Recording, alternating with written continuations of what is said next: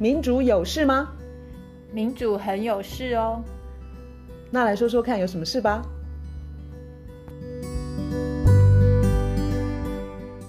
大家好，我是苑少。大家好，我是倩怡。我们今天要聊法国民众抗议政府提出的退休改革案。那到现在，今天是三月下旬，呃，法国已经每天晚上都有呃暴力的。的抗议的行动，那这件事情，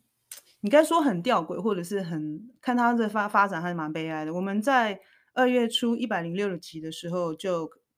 聊过法国退休制度改革的这个议题。那从一月开始，超过百万人的大型游行抗议活动、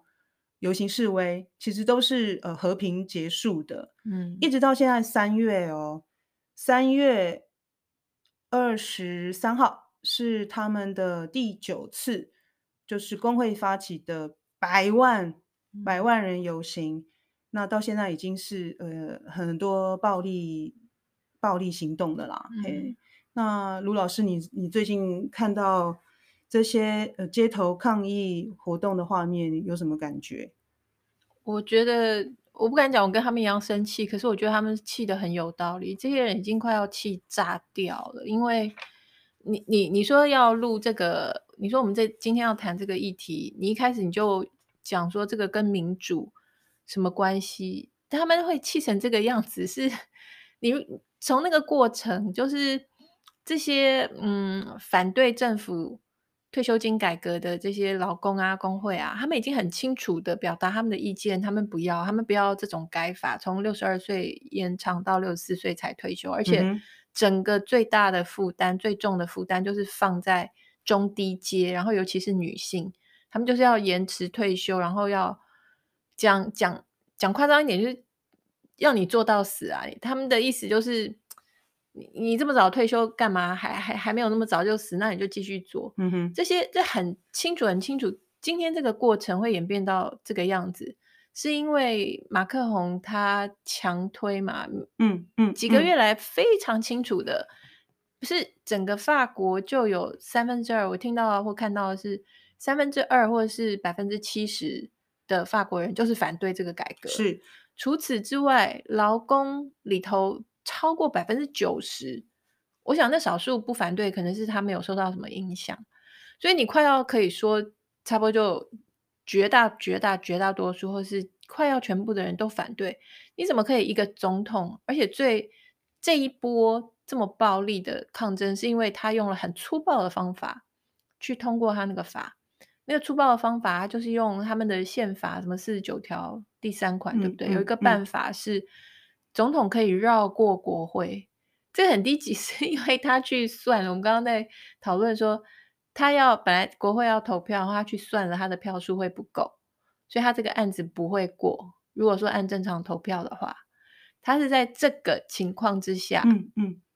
他去动用宪法四十九条第三款吧之类的，嗯，那我可以提供一些细节的资讯，嗯嗯，就是呃工会。从一月开始发起的这个示威大游行，就是反对政府提出来这个退休改革案。那政府呢，它首先它是用一个特别的呃理由，该说特别，其实都是其实都是合法的。就是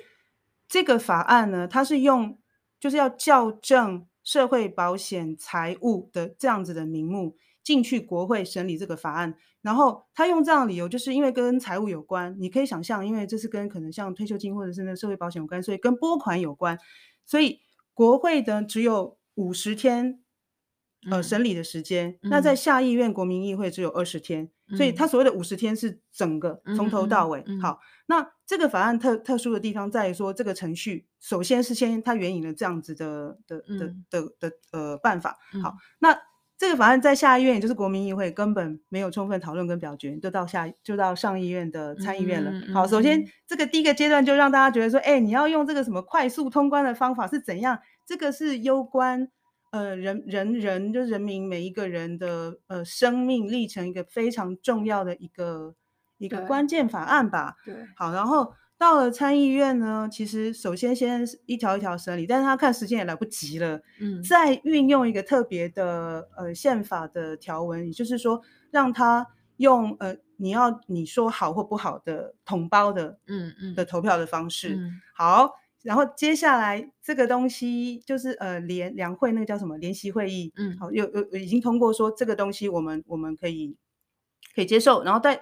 这个还要回到下院投票，嗯，大家不要现在现在头脑不要不要给我搞混了。最主要就是说，民主的程序其实就是必须取得呃上下他们是国会两两议，这叫两议国两议制两院两院就是都要投票通过。嗯，所以当这法案再到下院就是国民议会的时候，哎，他们盘算担心说呃票数可能不够过关，嗯，所以就用了这个所谓的四九三，其实还是合法的，是现。法呃授予政府、嗯、行政就是行政部门的一个权利，他、嗯、不用经过国会的投票，也就是政府负责。他说我就是要让这个法案通过，我负全责。嗯，好，嗯嗯，那这个法案是因在这样的情况下通过，也就是说人民他心里觉得说，哎，我的意见在哪里？请问你有听到我们的百万人的怒吼吗？嗯，好，那以民主程序来说。国会可以对于这个政府提不信任案，嗯，所以他提呃在野党提不信任案，也就是说你这个政府你要负责。好，那我现在就是不不信任案，就是我我不信任你，意思就是这个政府就是要解散嘛，对，要重新选举。嗯、但是呢，呃，去依附这个执政党的右翼政党。就是有很多有很多人，他们根本不想重新选，他们根本担心。你想想看，他们可能根本担心自己选不上，对对对，对他们没有好处，所以哎、嗯，摸摸鼻子，还是没有让那个呃不信任案通过。也就是说，这个政府并没有被动摇。嗯，好，那这整个程序都是合法的，嗯、所以我才很纳闷，就是说完蛋了。当我们在口口声声说我们要尊重法治，嗯，民主跟法治不是呃相关联的吗？嗯。好哦，那可是这个法治的程序非常有可能是没有把民意也包括进来吗？通常我们这样从从第三者从从旁边的角度看，看起来的确是这样哎。对啊，就是你你的问题，我觉得其实跟我们整个 podcast 我们在讲的那个新自由主义是完全完全，这几乎是一个一个最好法国这次发生的事情，几乎是一个最好的去看新自由主义它的杀伤力，它的。破坏力有多么的强？就是你刚你刚刚讲说，它它整个包装是把它看成做是一个财政上的一个一个破洞，然后需要有这个改革才能够把那个财政上的破洞把它补起来。然后他们还有提到，就马克宏他们还有提到说，这个这个问题不解决的话，那个金融市场非常的惊恐，就是金融市场也会不稳定。是。讲这个东西就是露出马脚来，就是你你觉得那些有钱去金融市场玩的那些人，他们很可怜。他们如果没有这个法案的话，他们觉得金融的市场不稳定。老天爷，你们就是这些有钱人，他们最应该去被课税。嗯嗯嗯。他们的税没有被好好的课，可是你都不担心那个那个情况之下的财政财政的破洞。你只有在劳工跟人民，他们怎么还没有被操到死？他们怎么还没有老更晚才退休？嗯、他们怎么没有薪水更低？只有这种时候你才去想那个财政破洞。可是你帮有钱人减税的时候，你从来都没有在担心这个。所以这就看到说，那个新自由主义底下，新自由主义它它发生在民主的国家，所以那个民主的那个架构都在。你你说什么立法的过程啊，什么上议院、下议院啊，嗯、该投票、该选举，通通都有。那些通通都有，可是几十年的新自由主义，它掏空的这个民主的运行的方法，它是就算有那些民主的架构，可是它是高度高度阶级，然后是顶层上层的财富跟权力的集中，可是依然在 run 那个民主的秀，就是民主的该投票该该干嘛都有，但是服务的利益对。已经是。你刚刚说钱跟权结合的那一批，对，我就问，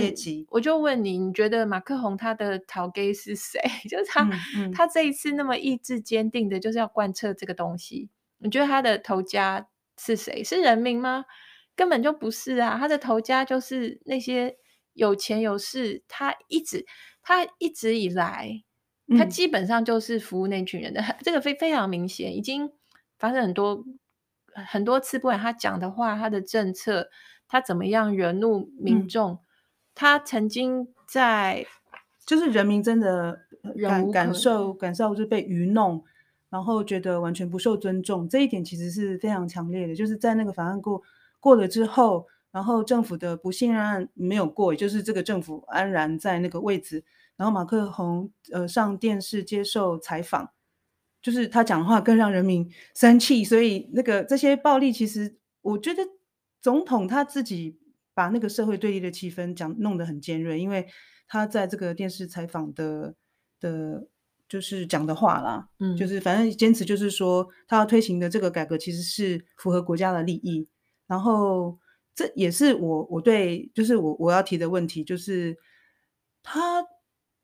好像只有他知道国家利益是什么，他的那个谈话给人这种感觉。然后而且他略撂下一句话，就是说啊，反正我不能够再竞选嘛，嗯，那那。就是他根本不怕那个支持率下滑这样子，诶，为什么一个国家领导人就是觉得说人民说的利益，呃，不是跟他想的不一样，他也不会去好像说倾听或了解嘞？这就是新自由主义底下，他是一个顶端的精英，他来决定，其实那也只是一个说辞，一个一个一个装装模作样，因为。他他们口口声声说国家利益，国家利益，其实我觉得他们心里头明白的很，那个根本不是国家利益，嗯、那就是他们的利益。可是他们要说的很好听。然后我的感觉是，我觉得我看那个新自由主义的演变啊，就是从我们假设从雷根柴切尔八零年代开始好了，一路一直到现在，工人就前面那段时间感觉是蜜月期，好像。包括劳工，包括一些甚至于左派，都都会觉得，哎，其实不错嘛，就是解除管制啊，解解除管制啊，私有化啊，减税啊，这些好像大家都觉得那样那样也很好，就什么都开放，什么都自由。那蜜月期慢慢慢慢就会，现在已经是超过了那种那种捉襟见肘，已经那些顶层的精英他们的真面目啊，已经都。在浮现，就是我觉得马克宏他他他代表一个新自由主义的一张脸，嗯哼，就那个感觉是我我打一个比方，就是很像一个女孩子，她晚晚上坐计程车，然后一开始这个司机跟她有有说有笑，然后这女孩子也很很放心，还跟这个司机也是有说有笑。可是新自由主义它它发展到今天，已经感觉是那个车子已经到了朝着荒郊野外，已经。觉得非常的不对劲，这种时候那个司机他也不用再那么友善的跟你跟你有说有笑，因为他他觉得已经在他控制之中。我觉得马马克龙他们这些人有一种这样子的傲慢跟一种这样的信心已经跑出来，就是他他的 面目都已经流露出来。因为新自由主义它本来一一个是说他要让权力跟财富在任何有机会的时候，就是要把。那个规则制定成是往上面集中嘛？是，这个是一个。然后它同时，它也一定要是一个规训的力量，就是它等于是往劳工身上、往一般人身上，等于是抽鞭子，那是一个 discipline，就是你给我听话，你给我服从。他们是软硬兼施，那他们当他们软的可以不着痕迹，大家没有警觉心的时候，他们就是软的。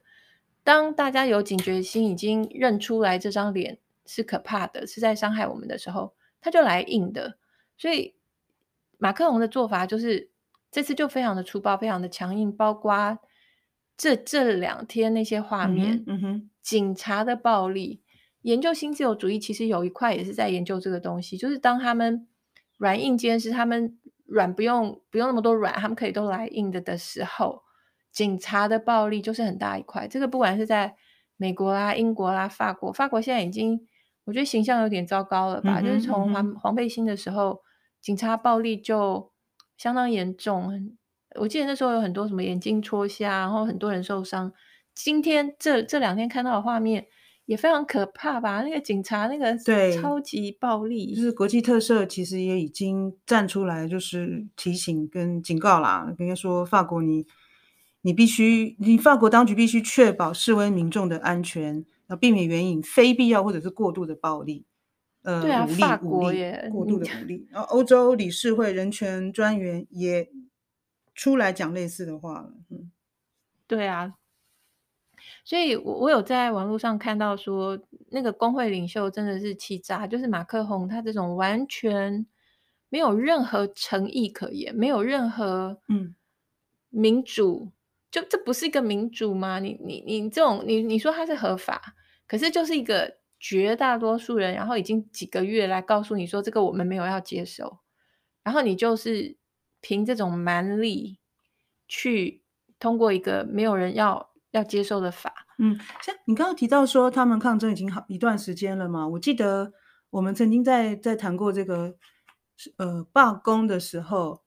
就是诶，我有注意到说我们很多人没有想到一个环节，罢工就是这个劳工不去工作嘛，不进办公室，嗯、不上他的那个工作岗位，嗯，实际上雇主是不知心的，也就是说他出去参加罢工，其实是他会损失。那一天的工资，嗯，或者他走下午去了，但是就是说他会损失工资，这会让有一些人不不愿不、呃、不，不去，没有不敢，嗯、不就是他他不去参加罢工，因为他说他需要这个薪水。嗯、比如说有人会去呃去呃上电台的谈话节目，可能问问题，然后他可能就会说，因为他非常需要这个薪水，所以他不会去参加罢工。哎，嗯、我才注意到，就是说哦，他们工会啊。呃，有一些就是你知道，他们有跨业种的工会，然后也有一种是自己那个行业的工会。嗯，他们有一笔资金，嗯，呃，就是来支付罢工的劳工的薪水的损失。嗯，当然他不不可能给他那一天的全薪。嗯，来参加罢工的人，不管他的薪资呃多少，就是你是你知道吗？就是你们的薪水的的水平可能不一样。嗯，但是因为你参加罢工。你得到的就是这个薪资的补贴，其实每个人都一样，就是用那个小时多少钱去、嗯、去计算。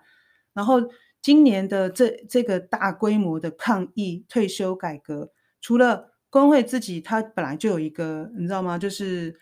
就是基金，那个基金一部分是来自那个会员的会员提拨，嗯，然后另外一部分是接受捐款，哦、然后。今年那个捐款量暴增，暴因为他们太好了。他工会说，每天工会办公室是每天都有人寄支票来，然后或者是打电话来询问说怎么捐款。然后这是很这听起来是蛮蛮蛮感人的。然后很好的就是你说那个刚刚你说到工会那个这笔基金，它其实是给会员嘛，嗯、但是实际上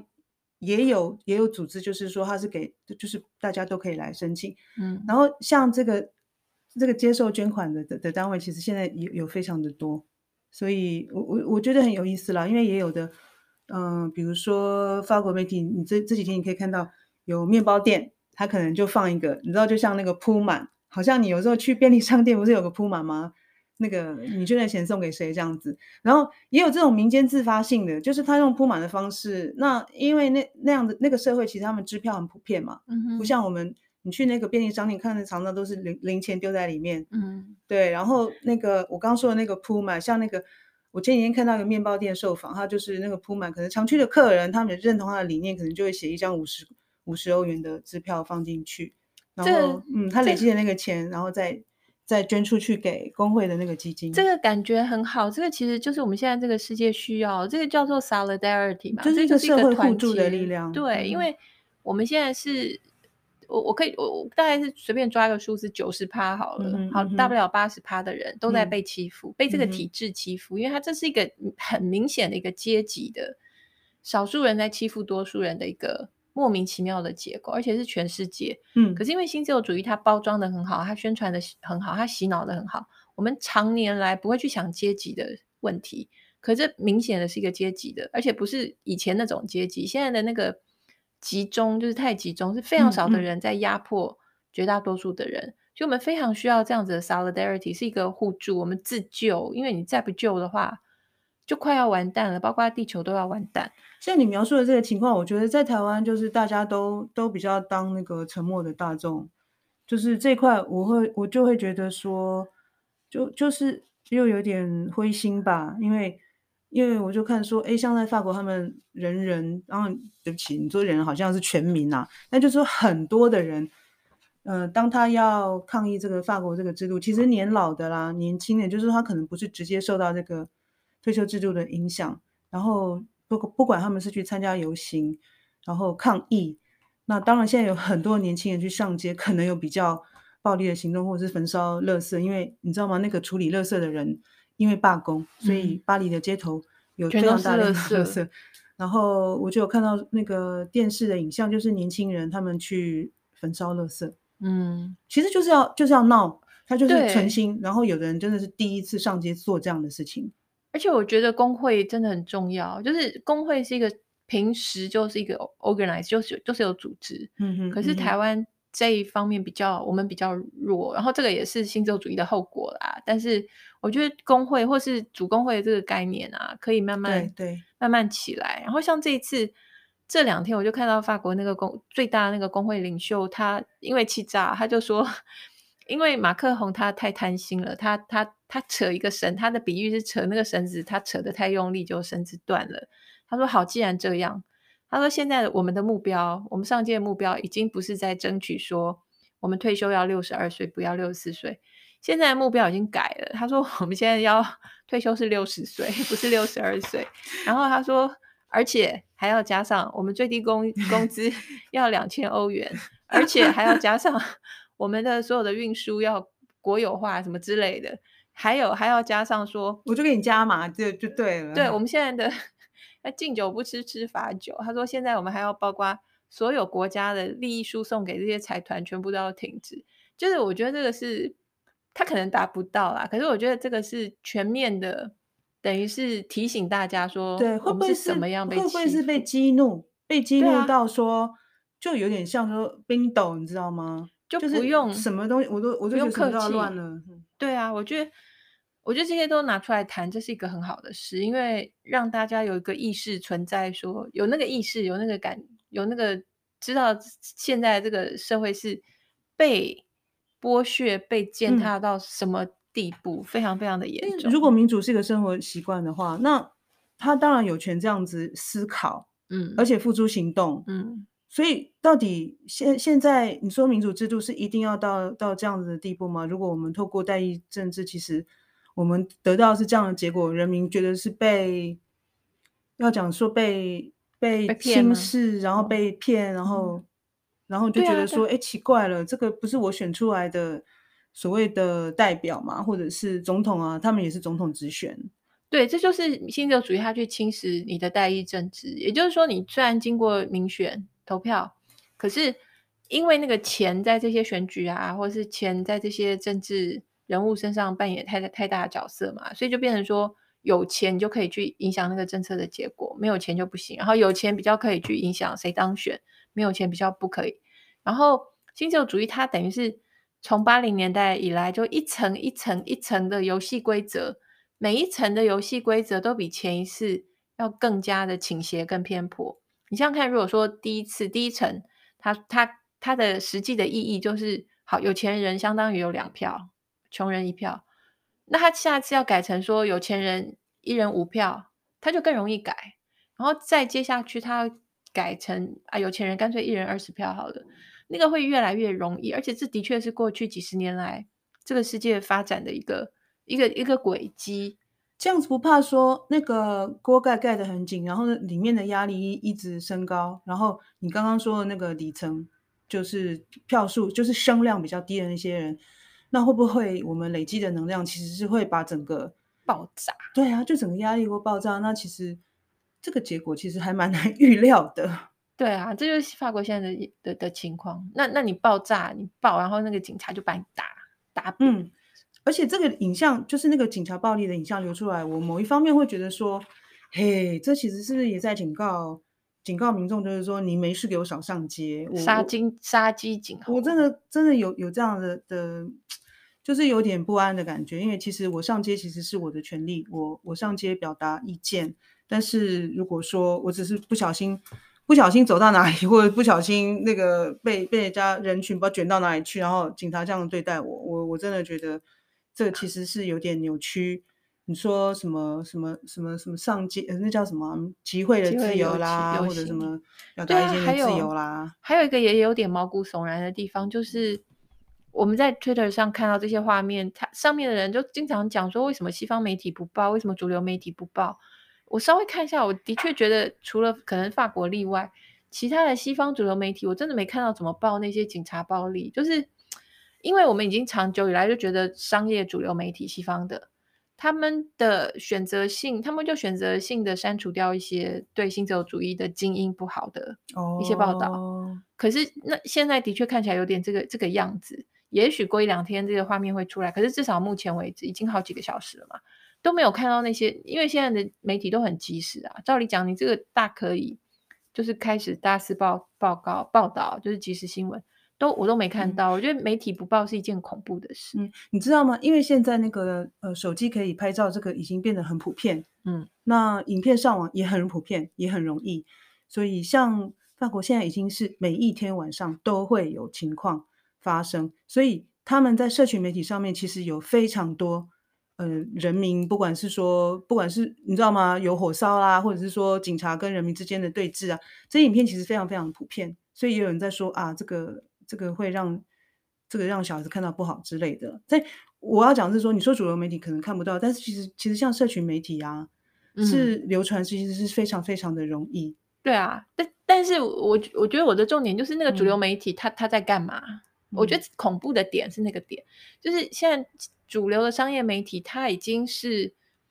它已经不是我们想象的那个 journalism 或是媒体的那个角色。嗯嗯他现在是有点在帮他的主子，或者是、嗯、或者是在帮新自由主义那些精英在服务，所以他们的媒体的选，他们的报道的选择，音量什么东西音量要多大，音量要多小，已经在很多事情上我们都可以看到西方主流的商业媒体，它是非常有问题的。对，这是提醒大家，就是说，并不是只有什么 CNN 报啊或 BBC 报，我们才才去去知道或认识或者是关心这个事情，他们能够做其实是非常有限。甚至是片面，对，就尤其他们自己价值判断，就是就是可能选择性也不报，也都有可能。对，对对，这也是为什么各地啊都有很多，就像卢老师，你常常也喜欢呃跟大家分享的，不管是独立媒体啦，嗯，或者是独立呃新闻人的、嗯、的电子报，他们就是自己用自己的名字嘛，就是写文章，啊、然后。去提醒大家，在主流媒体里面看不到的东西，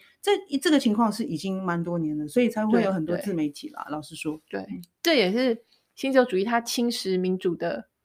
嗯、呃，等于是一个症状吧，一个表表现的方式，就是媒体已经失去了它原来在真正的民主社会的角角色。我说的是主对，这一点真的非常非常非常的重要。对，他们等于是也算是一种侧翼，或是一种打手，他把民主。给搞得营养不良啦，至少，哎、欸，真的，你看像媒体啦，然后言论的自由啦，嗯，然后像像你说民主制度，如果不不好好的呵护，或者是说从不同的的面向去去看，说到底人民的利益跟人民的主的意见是什么的话，我真的觉得怎么办？就会好像好像变成，嗯，制度已经已经是远离人民所所需要的，哎，对啊，所以那个。乔治·欧威尔他一九八四那本书里头，他有讲一个东西，他说战争就是和平，无知就是知识，奴役就是自由，就是 天哪！所以我觉得新自由主义走到后来，这个东西很，这他他说的，我我们已经在他讲的那个那个世界，他你看媒体，媒体现在的角色，他就会让你 变成 ignorance 等于是 knowledge 啊，就是无知就等于是知识。的确是啊，因为你如果都信这些主流媒体的话，你看到那个世界就是他想让你看到那个世界，可是并不是真正的世界。我我们我们这样这样听起来就是很反讽，可是实际上我们再深一层去想，会不会他就是要说服我们那样子的生活是没问题的？对，你就乖乖的。对，无知就是知识。我真的觉得说杀了我吧，我 我真的觉得我最恨的就是就是有人要用这样子的方式去催眠。大部分的人，但是我我当然也很痛心，就是说，其实有很多人去接受了那一套，所以他不知道说他已经被奴役了。所以你刚刚说奴役其实就是自由，那他还以为他有自由，没错。但是如何知道是我是被奴役的，以及以及要掀翻那个被奴役的不自由的情况呢？听我们的 podcast。法国退休改革制度接下去还没有走完它的那个法定的程序，法、嗯、法律的程序可以这么说吗？嗯，就是因为呃在野在野党也不爽嘛，然后他们在野党当然也看到就是民众这么多嗯反对的意见，那他们现在已经提到呃宪法法庭做解释，所以这个法法案这个退休改革法案到底呃接下去命运会怎么样？现在还没有办法完全去完全的嗯、呃、确定。然后，另外还有人提说要用公投的方式，嗯，为这个法案的反正定生死吧。唉，就是走到这边都觉得真的很很可怜啊，就是因为这走这些后面这些程序啊，你也不知道后果是怎么样，而且很辛苦哦，很辛苦，而且很可怜。为什么要把为什么要把劳工打趴成这样？我知道为什么啦。其实 这就是新自由主义，它。基本上就是大家眼睛真的要放亮了，就是整个长的趋势就是 austerity，就是嗯，大家勒紧裤带、准节、共体时间这些、嗯、这些鬼话，就是政府动不动就跟我们讲说什么财政有困难啊，或者是什么什么基金又要破产了。财政有困难就是应该去有钱人该抽的税就是该抽。皮凯提就就是这不就是那个政府我们选他们出来的责任，就是他们不是都是呃。去找了一些什么所谓的技术官僚啊，或者是专业人士啊，对，然后组成的政府那个治理效能不彰，然后到时候又叫人民共体时间，我会觉得这个是逻辑是翻倒过来的。对，然后财富就一直往上集中，反正大家眼睛放亮就对了，眼睛擦亮一点，不要再相信这些政客、这些财团，他们的头他们的头给不是我们，是他们的大财团。好，好，那我们帮法国的劳工 加油。就是要坚持，然后要嗯要努力，然后希望有好的结果。嗯，全球的劳工都一样，没错。好，拜拜，拜拜。